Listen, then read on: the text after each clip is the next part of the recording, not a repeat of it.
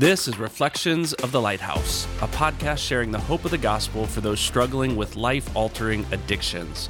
If you'd like more information about the Lighthouse and the services they provide, visit BiblicalLifeRecoveryCenter.com. And now, here are your hosts, Brandon Bauer and Duane Modlin. Hi, my name is Brandon. Welcome back to Reflections of the Lighthouse. I'm sitting here with Pastor Duane Modlin, and we're going to talk about heart issues today and how the gospel affects our heart. Yeah, I think we get a really good picture of what the human heart looks like away from God. Jeremiah, in his book, Jeremiah 17:9, Jeremiah writes, "The heart is deceitful above all things, and desperately sick. Who can understand it?" I think that's a pretty clear picture. If we're honest, we lie to ourselves a whole lot. We allow our hearts to convince us of lies. We think some things that our heart tells us that some things that are bad for us are going to be good, and some things that are good are going to be bad. And we're in a condition called sin, which has impacted our hearts. And the word heart in the Bible is a pretty encompassing term. It really means your mind, how you think, your will, and your emotions are all a part of the heart. So there's a truth out there. It is that I am a sinner and I deserve God's wrath. Yes. And our hearts, like you said, are deceptive and deceitful. Yeah. And although we know we're sinners, we like to feel that we're good enough, we're smart enough, we can handle this. If we ask the average person on the street, "Are you a good person?" Most people answer that in the affirmative. Yes, I'm a good person. So what I like to do is begin to ask some questions, Brandon. Have you ever lied? Mm-hmm. And, of course, they're going to say, yes. Yeah. Have you ever stole anything, even as a kid? Yes. Of course, 99.999%. I stole a Snickers bar out of a gas station when I was 9. And you got spanked, didn't you? I didn't get caught. Here's my confession. Amen. So we've lied, we've stolen. Jesus said, if a man looks at a woman and lusts for her in his heart, he's already committed adultery. And I ask most people, have you ever used the Lord's name in vain? Most people say, yes. So you're a lying, thieving, adulterous blasphemer, but you're a good person. The purpose of the law there is to show us we're not good, and that we're in need of salvation. We're in need of somebody to save us from this condition. So if it's true that I'm a sinner and I deserve God's wrath, it's also true that He is holy and I'm not. Yeah, and the law shows us that God's holy, He's perfect, and that we're not perfect. We're not holy. Jesus said, "Be perfect as your Father in heaven is perfect," in Matthew chapter 5. There's a problem there, Brandon. It's not possible. It's not possible for us to be perfect. So again, we're in need of saving. A relationship with Jesus Christ. Yes. The only way we can be perfect is through that relationship. Because He lived that perfect life that we were supposed to.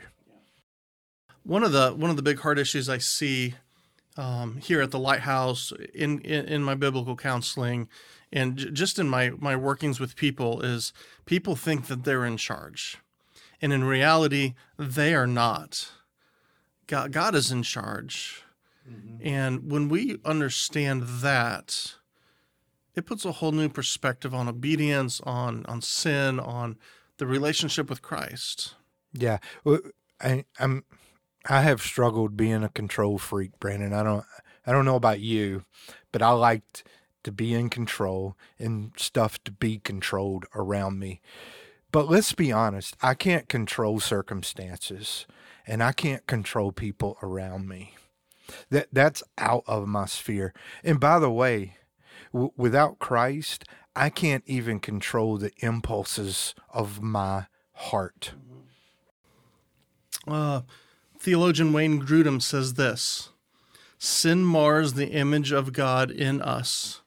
We no longer reflect the perfection God created us to reflect. Because of sin, things simply aren't the way they were originally meant to be." Yeah. And Scripture's clear. We have all sinned and fallen short of the glory of God. That's a huge thought. In our counseling here at the Lighthouse, we start there. Yes. I think any counseling session has to start there.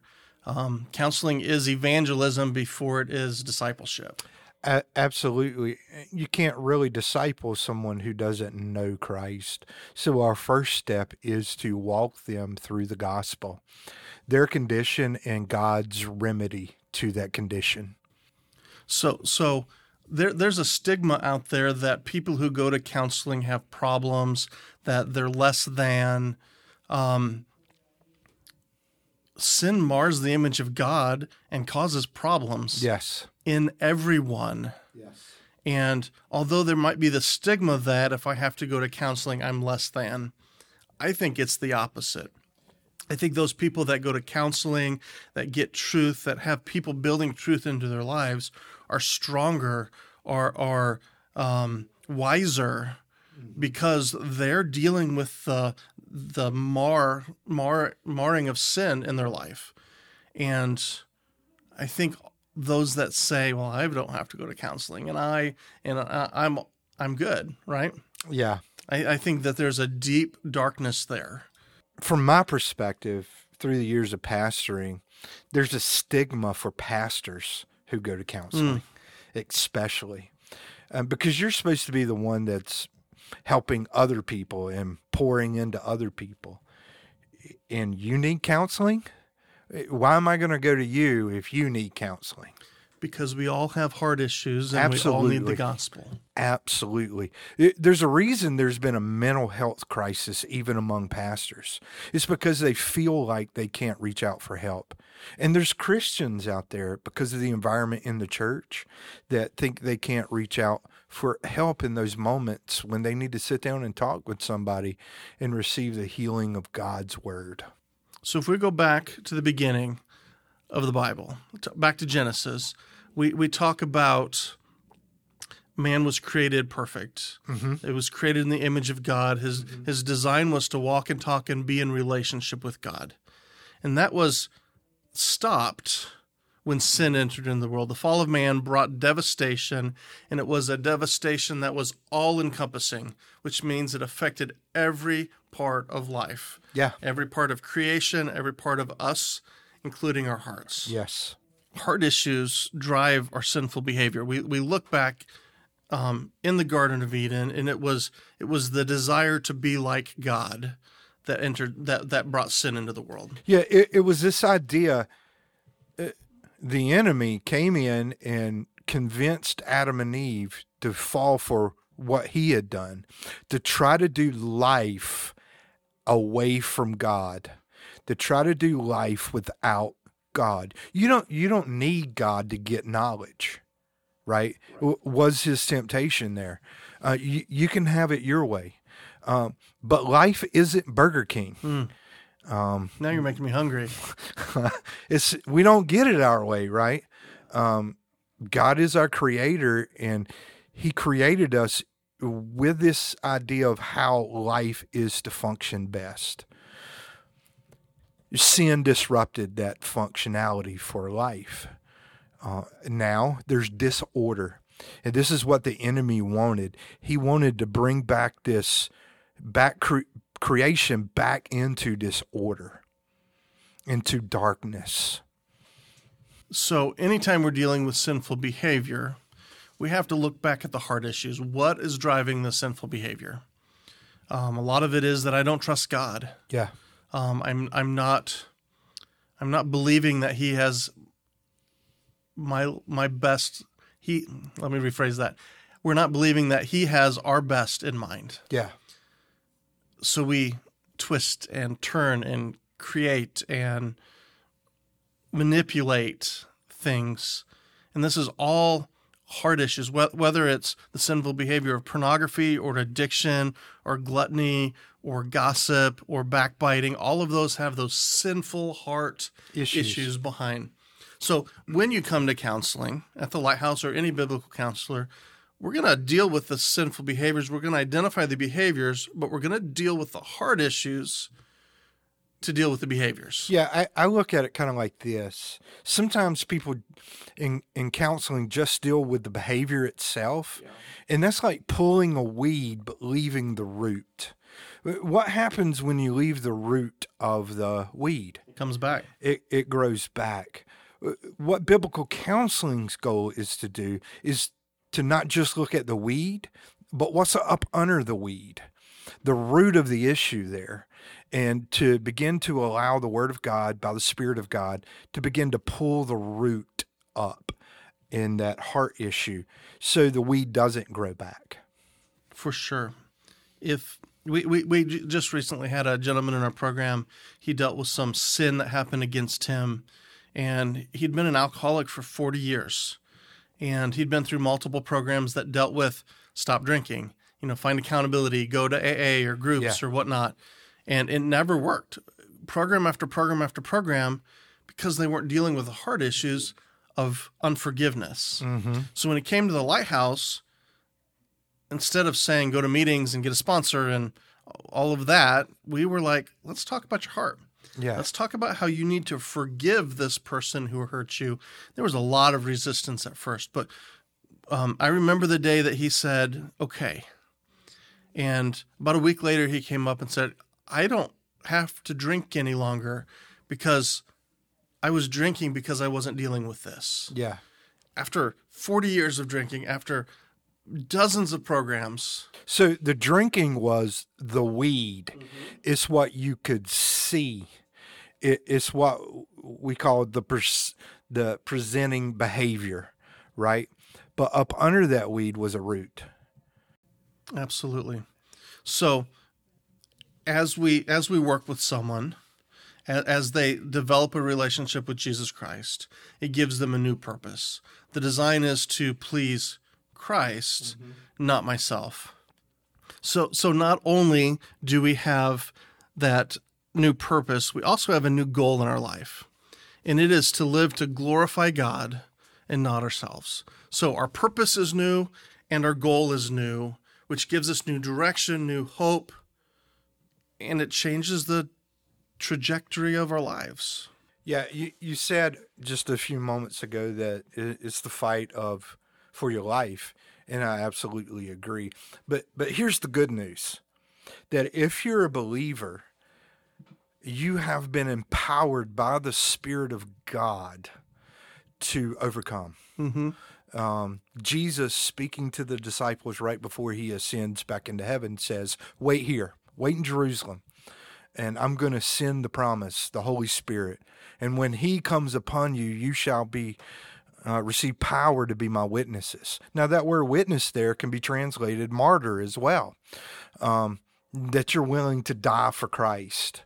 I think that's both was true for the apostles physically. All of them but one died a horrible death, but also I think it speaks to spiritual, that I'm able to kill that presenting sin in my life. And it's not in my power. It's not in my strength, but it's in the strength of the Holy Spirit. And also with that goal in mind, I may, in myself, I can't meet that goal. I can't live for Jesus in my own strength, in my own ability. It takes the Spirit of God in my life to be able to do that. So the gospel, it's so important. It's important for life and godliness and training. And we have this, we're going to put a label on it. It's this, what I would call easy believism. Yeah. Where say this prayer, we're going to write a date in the front of this little New Testament, and you're going to heaven. Yeah. And that's it. I believe that's a false sense of security. Yes. Because just because we say a prayer once, But if nothing changes in our life, I don't believe that we're following a Savior. I don't believe that we have a relationship with God. Yeah. Now, we also have to be careful there that we don't present a gospel of works. Yes. Because it's the work of the Spirit of God that produces the good works in us. So like the thief on the cross. Yeah. He had no chance to change his life. No. He said, Father, remember me, and he was. Yeah, Jesus said, today you will be with me in paradise, because he truly put his trust in Christ. But someone who says, I was saved when I was 4, and now I don't have to follow Christ, I don't have to have a new heart, a new purpose, a new goal, that's just a bunch of empty words. Well, I think John makes this clear in 1 John chapter 3, where he says those who remain in their sin, what he's saying there, those who want to camp out, those who want to stay in their sin, those who don't want to repent, those who don't want to move forward with Christ, he actually says that they've never known God.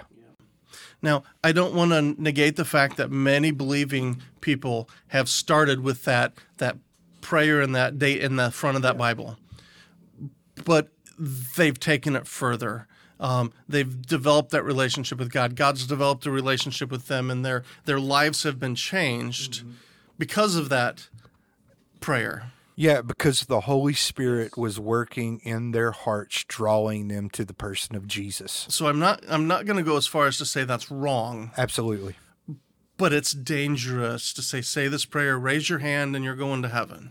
Well, it's a big word. We would call that antinomianism.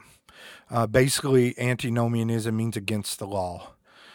We're not against the law. We believe the law has its place first.